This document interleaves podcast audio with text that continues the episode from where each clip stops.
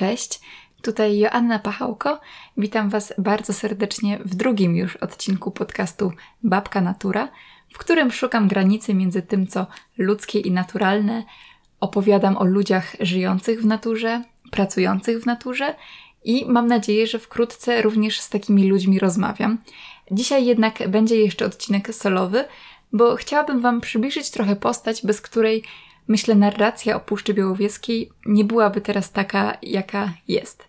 Postać bardzo barwną, charakterystyczną, trochę kontrowersyjną.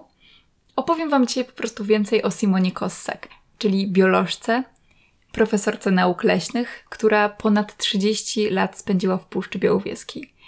Powiem też kilka słów o biografii Simony napisanej przez Annę Kamińską i przedstawię Wam pokrótce sagę Puszczy Białowieskiej, czyli jedną z publikacji Simony, jedną z bardziej, myślę, znanych publikacji Simony. Zapraszam.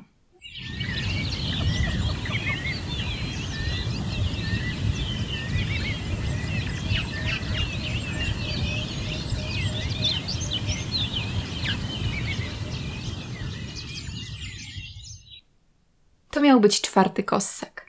To miał być syn Jerzego, wnuk Wojciecha i prawnuk Juliusza, który miał odziedziczyć po nich talent, pędzle i paletę z farbami.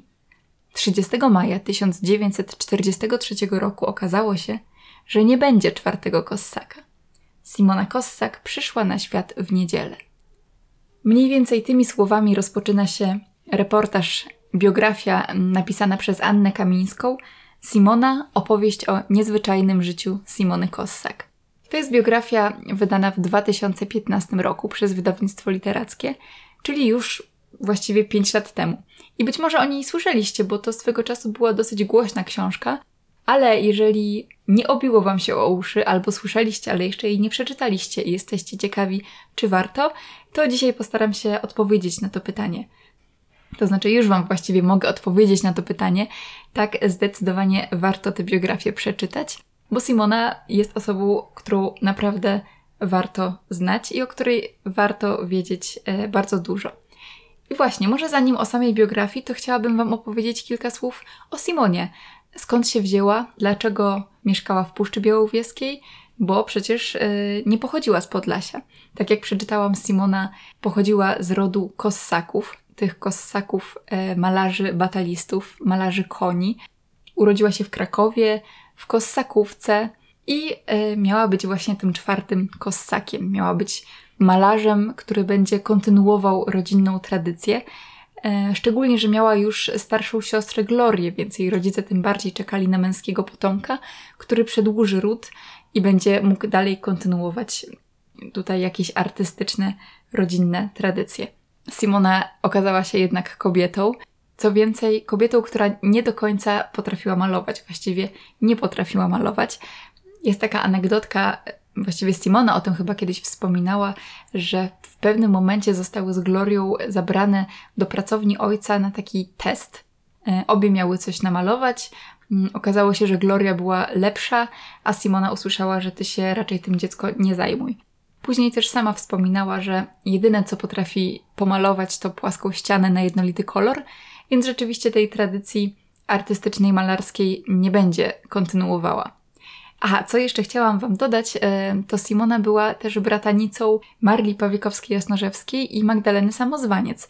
Mało osób chyba kojarzy, że ta poetka i pisarka były z domu Kossak, więc macie obraz e, taki szerszy tego, jak bardzo to była artystyczna rodzina, jak dużą nadzieję pokładało się w kolejnych pokoleniach, żeby no po prostu jakoś tam się wyróżniały. Także Simona od dziecka żyła trochę z takim brzemieniem nazwiska Kossak, Odebrała też bardzo surowe, dosyć restrykcyjne wychowanie. Raczej w domu mówiło się, że dzieci i ryby głosu nie mają. Ale na szczęście kossakówka, oprócz swoich wielu wad, miała też pewną zaletę, to znaczy był to wielki, dziki ogród. W tym ogrodzie Simona spędzała prawie całe dzieciństwo i później o tym ogrodzie mówiła, że za murem było miasto, ale w ogrodzie były wszystkie robaki, ślimaki, myszy, wszystko było co trzeba. Czyli tutaj już widzimy, że od początku gdzieś tam przejawiała zainteresowanie przyrodą, ale nie zdawała od razu na biologię, bała się egzaminów z fizyki i matematyki. Na początku próbowała swoich sił w aktorstwie. Chciała zdawać na PWST w Krakowie, ale się nie dostała. Dostała się za to na polonistykę, którą po jakimś czasie rzuciła i po kilku latach i kilku perturbacjach wreszcie udało jej się dostać na biologię i skończyła Wydział Biologii i Nauk o Ziemi Uniwersytetu Jagiellońskiego. W tym czasie wciąż mieszkała w Krakowie, ale gdy tylko uzyskała tytuł magistra, chciała jak najszybciej stamtąd wyjechać. Planowała wyjechać w Tatry albo w Bieszczady, ale nie było tam wolnych miejsc i los tak się ułożył, że rzucił ją e, do Puszczy Białowieskiej. Wtedy z Krakowa do Białowieży jechało się jakieś 13 godzin, więc to była całkiem spora odległość. I Simona raczej nie planowała wyjeżdżać aż tak na drugi koniec świata, chociaż chyba nic ją za bardzo nie trzymało w tym rodzinnym domu, ale mimo wszystko e, raczej ta Białowieża nie pojawiała się w jej planach. Przyjechała tam z taką myślą, że za chwilę wyjedzie, zrobi doktorat i pojedzie sobie gdzieś dalej w Polskę. Co ciekawe, też e, Simona wspominała, że Białowieża nie do końca jej się podobała, właściwie cała Puszcza Białowieska nie do końca jej się podobała, kiedy po raz pierwszy ją zobaczyła. To była jakaś taka smutna pora roku, liście z drzew opadły, no i pierwsze wrażenie Simony nie zachwyciło. No ale minął rok, dwa, trzy, trzydzieści, trzydzieści pięć. Simona została w Puszczy Białowieskiej na kolejne trzydzieści kilka lat, właściwie do końca swojego życia.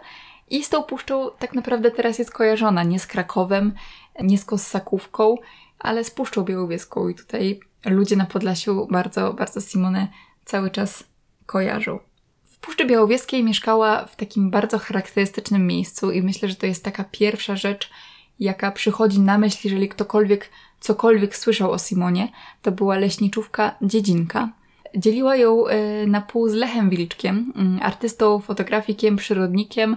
E, na początku byli współlokatorami, mieli pokoje przedzielone ścianą, jednak coraz bardziej się do siebie zbliżali i zostali po prostu partnerami życiowymi na kolejne 30 lat. E, ale Dziedzinka to było charakterystyczne miejsce, bo nie było tam na początku wody, nie było prądu, za to było dużo zwierząt. Simona i Lech otaczali się zwierzętami na każdym kroku. Są takie słynne zdjęcia wielkiego dzika, który je praktycznie z jednego talerza z Simoną. W tej dziedzince mieszkała sowa, jakiś myszołowy. Cały czas przewijały się tak naprawdę jakieś zwierzęta dzikie i udomowione. Cały czas było głośno, gwarno i dużo różnych stworzeń. Znany jest także y, kruk Simony, Korasek, który podobno terroryzował połowę Białowieży, rzucał się na rowerzystów i później, kiedy oni spadali z rowerów, siadał na krzesełku roweru. Wiecie, wyobraźcie sobie takie kręcące się koło, wywalony rower i ten kruk na krzesełku patrzący z pogardą na tego biednego, leżącego rowerzystę. Także w dziedzińce się działo sporo i z tą dziedzinką Simona naprawdę bardzo jest kojarzona. No właśnie, jak tak opowiadam tutaj o Simonie mieszkającej w środku puszczy, w dziedzińce, wśród różnych dzikich zwierząt, to może się tworzyć taki obraz dzikiej Simony, jakiejś pani z lasu nieokrzesanej. I też mam wrażenie, że czasami jak czytamy jakieś artykuły o Simonie albo bardzo pobieżnie poznajemy jej biografię, to tak trochę sobie ten obraz kreujemy. Tymczasem nie do końca była to prawda. Simona żyła oczywiście ze zwierzętami i ta przyroda była dla niej bardzo ważna, ale ludzie też stanowili ważny element y, jej życia. Mm, chociażby siostrzenica Joanna, czyli córka jej siostry Glorii, która od szóstego roku życia przyjeżdżała do Simony, do dziedzinki na wakacje, spędzała w Puszczy Białowieskiej całe lato i ze łzami w oczach wyjeżdżała później jesienią z powrotem do Krakowa. Relacja Joanny i Simony to była naprawdę zażyła relacja, niemal tak jak matki i córki. Simona podobno też kiedyś rozważała adoptowanie Joanny. Ostatecznie do tego nie doszło, ale y, Joanna w wieku dwudziestu kilku lat sama postanowiła przenieść się do Puszczy Białowieskiej i żyć tak jak ciotka. Czyli to był kolejny kossak, który przeprowadził się z Krakowa właśnie do Puszczy Białowieskiej. W dodatku Joanna, w przeciwieństwie do Simony, ma talent malarski i maluje konie, tak jak y, jej dziadek, pradziadek i prapradziadek. Także kontynuuje te tradycje rodu Kossaków. Zresztą, jeżeli chcecie więcej się o Joannie Kossak dowiedzieć, to ona często udziela wywiadów, często się wypowiada, więc jeżeli wpiszecie w YouTube Joanna Kossak, to na pewno wiele jej wypowiedzi Wam się ukaże. Często też mówi o swojej relacji z Simoną, która była naprawdę zażyła. I o tych relacjach i o tym, jaka Simona była w stosunku do innych ludzi, nie tylko do przyrody, E, opowiada też bardzo dokładnie Anna Kamińska w biografii, e, o której Wam już wcześniej wspominałam. Ja w ogóle mam z tą książką też bardzo fajne wspomnienia, bo na początku całą ją przesłuchałam. Dostałam biografię Simony Kostak od samej autorki e, przez mojego kolegę Tomka, e, także pozdrawiam Was bardzo serdecznie. E, właśnie jako audiobook dostałam taką płytkę z nagranym audiobookiem mm, o Simonie i wtedy jeszcze mieszkałam i pracowałam w Warszawie i pamiętam, że codziennie rano wsiadałam na warszawskich Bielanach w tramwaj, e, jadąc do Ronda Daszyńskiego, do Warsaw Spire. Wkładałam słuchawki, miałam takie pół godziny dla siebie i pół godziny z Simoną i z Puszczą Białowieską. Więc sobie wyobraźcie, taki, to były często takie stare tramwaje jeszcze, e, które jeździły z piasków. Jadę sobie tym tramwajem, mijam Bielany, Żoliborz, warszawską Wolę, warszawskie zabudowania, ruchliwe ulice – a w uszach mam opowieść o Simonie Kossak, o Puszczy Białowieskiej i o polskiej przyrodzie. Więc to było bardzo, bardzo fajne doświadczenie. E, audiobooka pewnie też słuchałam w pociągach, jeżdżąc z Warszawy do Białego Stoku e, i właściwie w taki sposób przesłuchałam e, całą biografię Simony. Audiobook jest też o tyle fajny, że na końcu ma całkiem sporo nagranych gawęd z Simony Kossak, bo właśnie w Białymstoku i na Podlasiu Simona znana jest przede wszystkim z gawęd Dlaczego w trawie piszczy, realizowanych od 2001 chyba roku dla Polskiego Radia Białystok. To były takie krótkie opowiastki o zachowaniu zwierząt, o relacjach między zwierzętami, o roślinach i Simona w bardzo taki fajny, przystępny e, i ekspresyjny sposób o tych zwierzętach opowiadała. E, no oprócz tego Simona nagrywała też amatorskie filmy przyrodnicze, za które była często mm, nagradzana na festiwalach polskich i zagranicznych. E, I była też pisarką, pisała różne artykuły, pisała książki, także z tego tak naprawdę jest najbardziej znana. Więc fajnie jest, jak się słucha audiobooka, dowiaduje się o jej historii, o jej życiu i później na końcu tego audiobooka rzeczywiście można posłuchać głosu samej bohaterki, mm, posłuchać jak się wypowiadała, jak mówiła i o czym mówiła. Jeżeli chcielibyście to przesłuchać w formie audiobooka, to to jest naprawdę taki fajny, fajny dodatek. Ale przygotowując się do tego podcastu, pomyślałam, że muszę sobie trochę odświeżyć te informacje z reportażu. No i trochę poszperałam. Okazało się, że w ogóle formę książkową biografii Simony mieliśmy też w domu. Więc sięgnęłam po tę książkę i jeżeli wybralibyście formę drukowaną, to ona jest o tyle fajniejsza od audiobooka, że ma dużo różnych zdjęć. Simona też jest bardzo kojarzona z takimi ikonicznymi, powiedzmy, dla niej zdjęciami. To jest na przykład zdjęcie Simony trzymającej aparat, siedzącej na łące wśród kwiatów, z takim warkoczem przerzuconym przez ramię yy, i właściwie całującej tego swojego wielkiego, terroryzującego białowieże kruka. I to zdjęcie znajduje się też na okładce książki. Mm, no myślę, że bardzo wiele osób je kojarzy. Drugim takim ikonicznym zdjęciem jest Simona, która w takiej kurtce zimowej, w płaszczu, przy takim wielkim drzewie, e, prowadzi za sobą stado saren. Mm, te, te, zdjęcia są też autorstwa oczywiście Lecha Wilczka, który robił jej bardzo, bardzo wiele tych zdjęć. Sarny są w ogóle takim dość ważnym też zwierzęciem w życiu Simony, bo o sarnach, o pożywieniu saren pisała swój doktorat. I też miała z nimi takie ciekawe wspomnienie, właściwie takie prawie metafizyczne. Sarny w pewnym momencie czegoś się przestraszyły i uciekły na, drugi, na drugą stronę swojej zagrody. No i Simona weszła, żeby zobaczyć, co się stało. I kiedy szła w stronę mm, tego potencjalnego niebezpieczeństwa, sarny zaczęły do niej szczekać, zaczęły ją nawoływać, jakby próbując przekazać jej, żeby tam nie szła.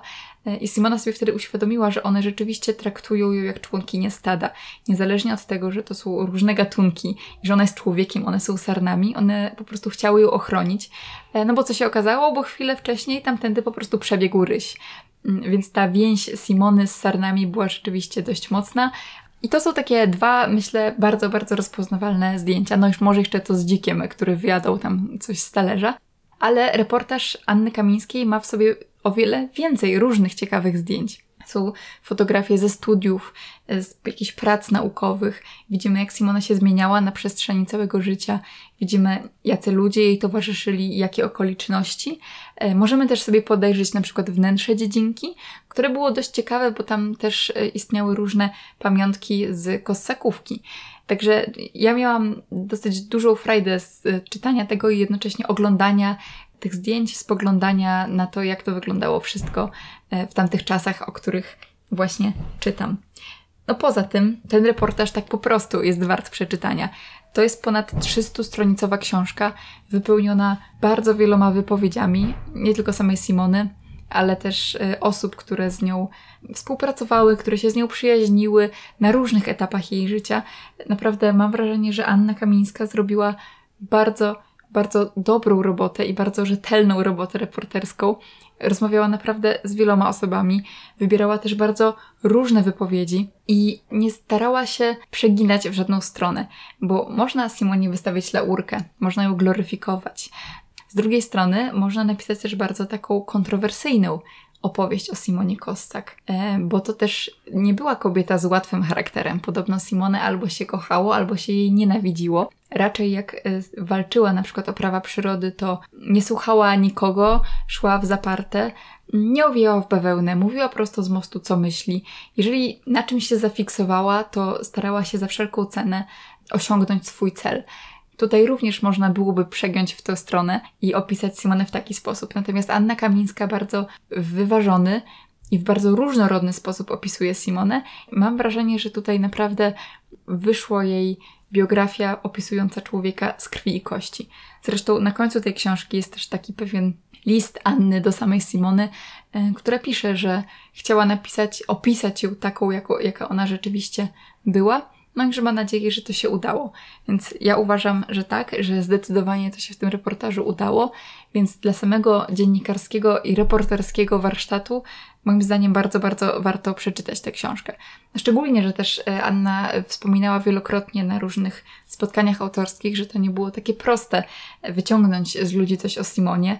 E, na początku podobno cały czas odbijała się od drzwi, cały czas ktoś odrzucał jej telefon, ale się dobijała, dobijała, dobijała i w końcu się udało. E, pierwsza osoba się wypowiedziała, druga, trzecia i kolejna. No i z tego powstała bardzo wartościowa książka. No i jeszcze, a propos książek, to miałam Wam opowiedzieć o książce Simony Kossak, Saga Puszczy Białowieskiej.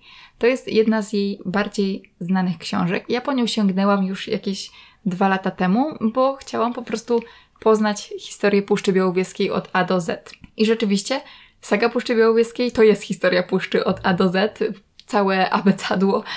Simona też tam wyka- wykonała kawał dobrej roboty, bo opisuje dzieje puszczy właściwie od zarania dziejów, od prehistorii, od czasów powstania świata do czasów współczesnych, więc jest to naprawdę kobyła. To znaczy, ja nie wiem, jak ona wygląda w rzeczywistości, bo wtedy dwa lata temu czytałam ją w formie e-booka, ale dla osoby, która chciałaby dowiedzieć się czegoś więcej o Puszczy Białowieskiej, poznać jej historię, to myślę, że to jest też pozycja obowiązkowa, co nie oznacza, że pozycja lekka. Saga Puszczy Białowieskiej jest też dość specyficzną książką. Każdy rozdział Simona podzieliła na dwa, na dwie części. W pierwszej części pisze takim językiem stylizowanym na język staropolski, bardzo kwieciście, używając takich starodawnych słów.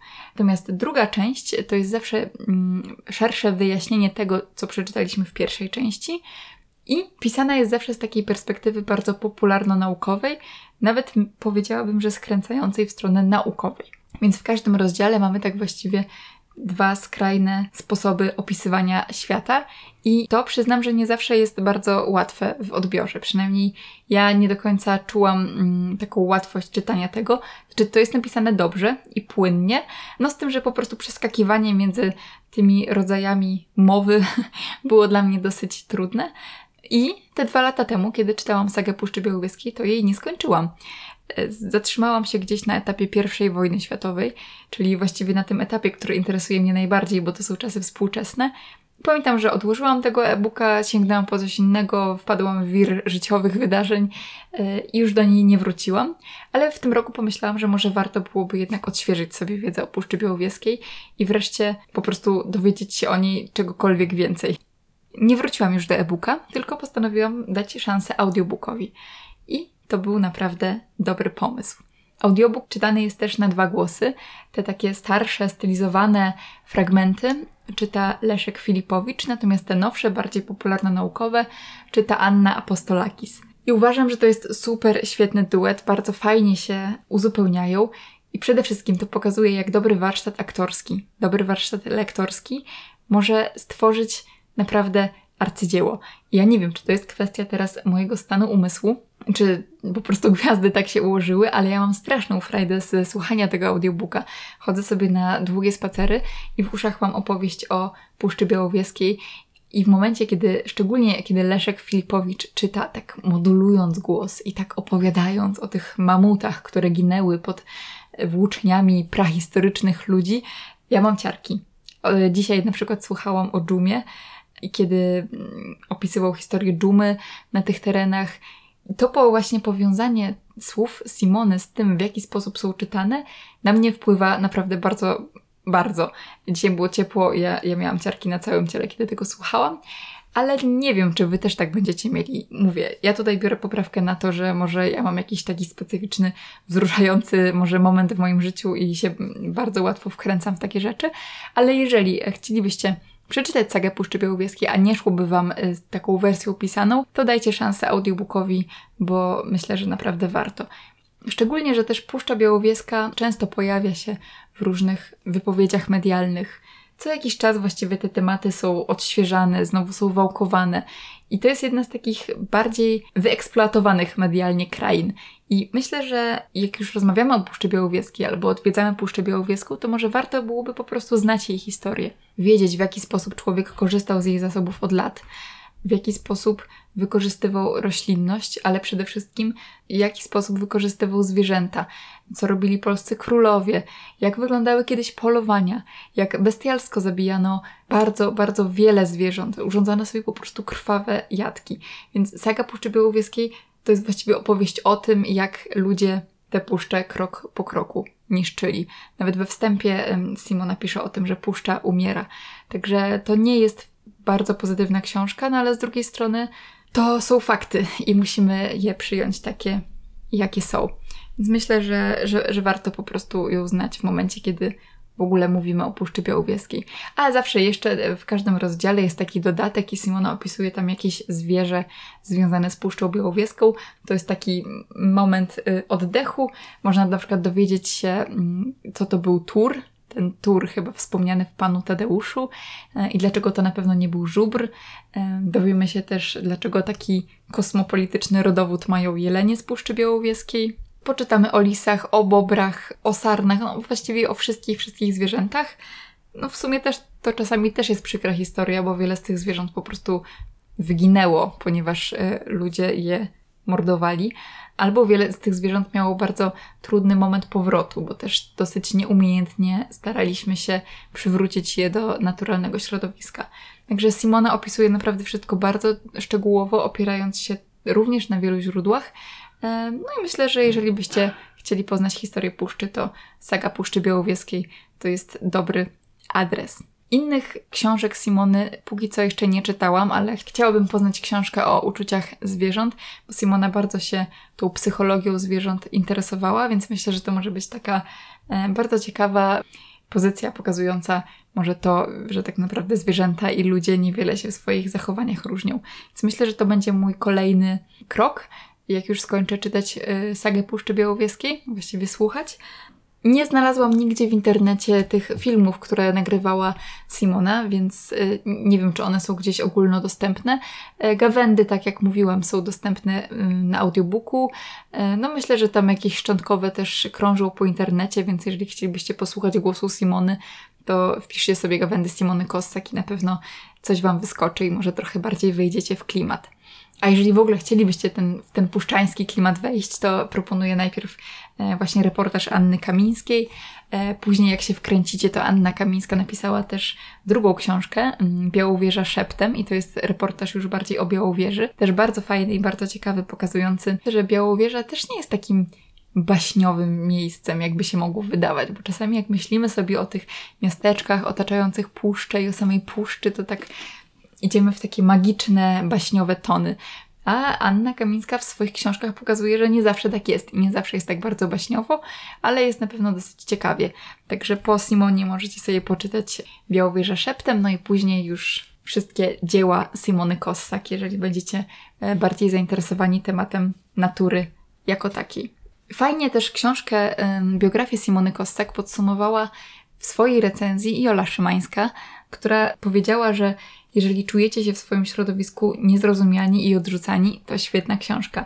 Jeżeli nie zawsze jesteście aniołkami i zdarza wam się walnąć pięścią w stół, a potem macie poczucie winy, świetna książka. I tak dalej, i tak dalej. Jola też um, opisując tę biografię zwraca uwagę na to, że po prostu te elementy, różne elementy życia Simony każdy z nas może odnieść do siebie, chyba tak jak w każdej biografii, że czytamy ją poznając historię pewnego człowieka, historię życia pewnego człowieka, e, no i sobie myślimy o tym, e, jak my byśmy się zachowali, albo jak to się odnosi po prostu do naszego życia. Tutaj słowo klucz, oczywiście możemy się zainspirować życiem Simony Kossak, ale myślę, że po prostu warto ją znać, bo zrobiła naprawdę dużo dobrego dla Puszczy Białowieskiej, bardzo walczyła o ochronę przyrody. No i to jest postać, o której naprawdę warto pamiętać. Teraz, jak sobie jeszcze mm, opowiadam o Simonie, to pomyślałam, że super by było, gdyby ktoś kiedyś nagrał o Simonie film taki pełnometrażowy, e, taki w klimatach filmu Bogowie albo Sztuka Kochania. Myślę, że życie Simony Kossak, ta podróż z Krakowa do Białowieży, to życie z takim brzemieniem nazwiska Kossak, ucieczka z artystycznej rodziny i poszukiwanie własnej drogi w tym artystycznym świecie, bo tak naprawdę Simona właściwie została pisarką, E, chociaż myślę, że e, gdyby żyła dzisiaj, to pewnie byłaby podcasterką. Pewnie jej gawędy, które publikowała w Polskim Radiu Białystok, teraz przeniosłaby do podcastów e, i byłaby pewnie blogerką. Ale no, to jest życie bardzo pod prąd, bardzo nieschematyczne, niesztampowe. No i myślę, że, że mogłoby rzeczywiście tak po prostu zainspirować wiele osób. Więc jeżeli przyjedziecie kiedyś do Białowieży, do Puszczy Białowieskiej, to przypomnijcie sobie o Simonie Kossak. Ja też sobie będę o niej myślała, kiedy następnym razem się tam wybiorę. Na tymczasem to by było na tyle. E, mam nadzieję, że zachęciłam Was do sięgnięcia po ten reportaż Anny Kamińskiej, czy w formie e-booka, czy audiobooka, czy jakkolwiek będziecie chcieli. I słyszymy się w takim razie w następny piątek. Jeszcze tylko Wam dam znać, że założyłam tego Instagrama, więc jeżeli chcielibyście mnie znaleźć, to to jest Instagram Babka Natura. Możemy sobie pogadać o innych fajnych reportażach albo biografiach albo o Simoni Kossak, albo o Puszczy Białowieskiej. Trzymajcie się.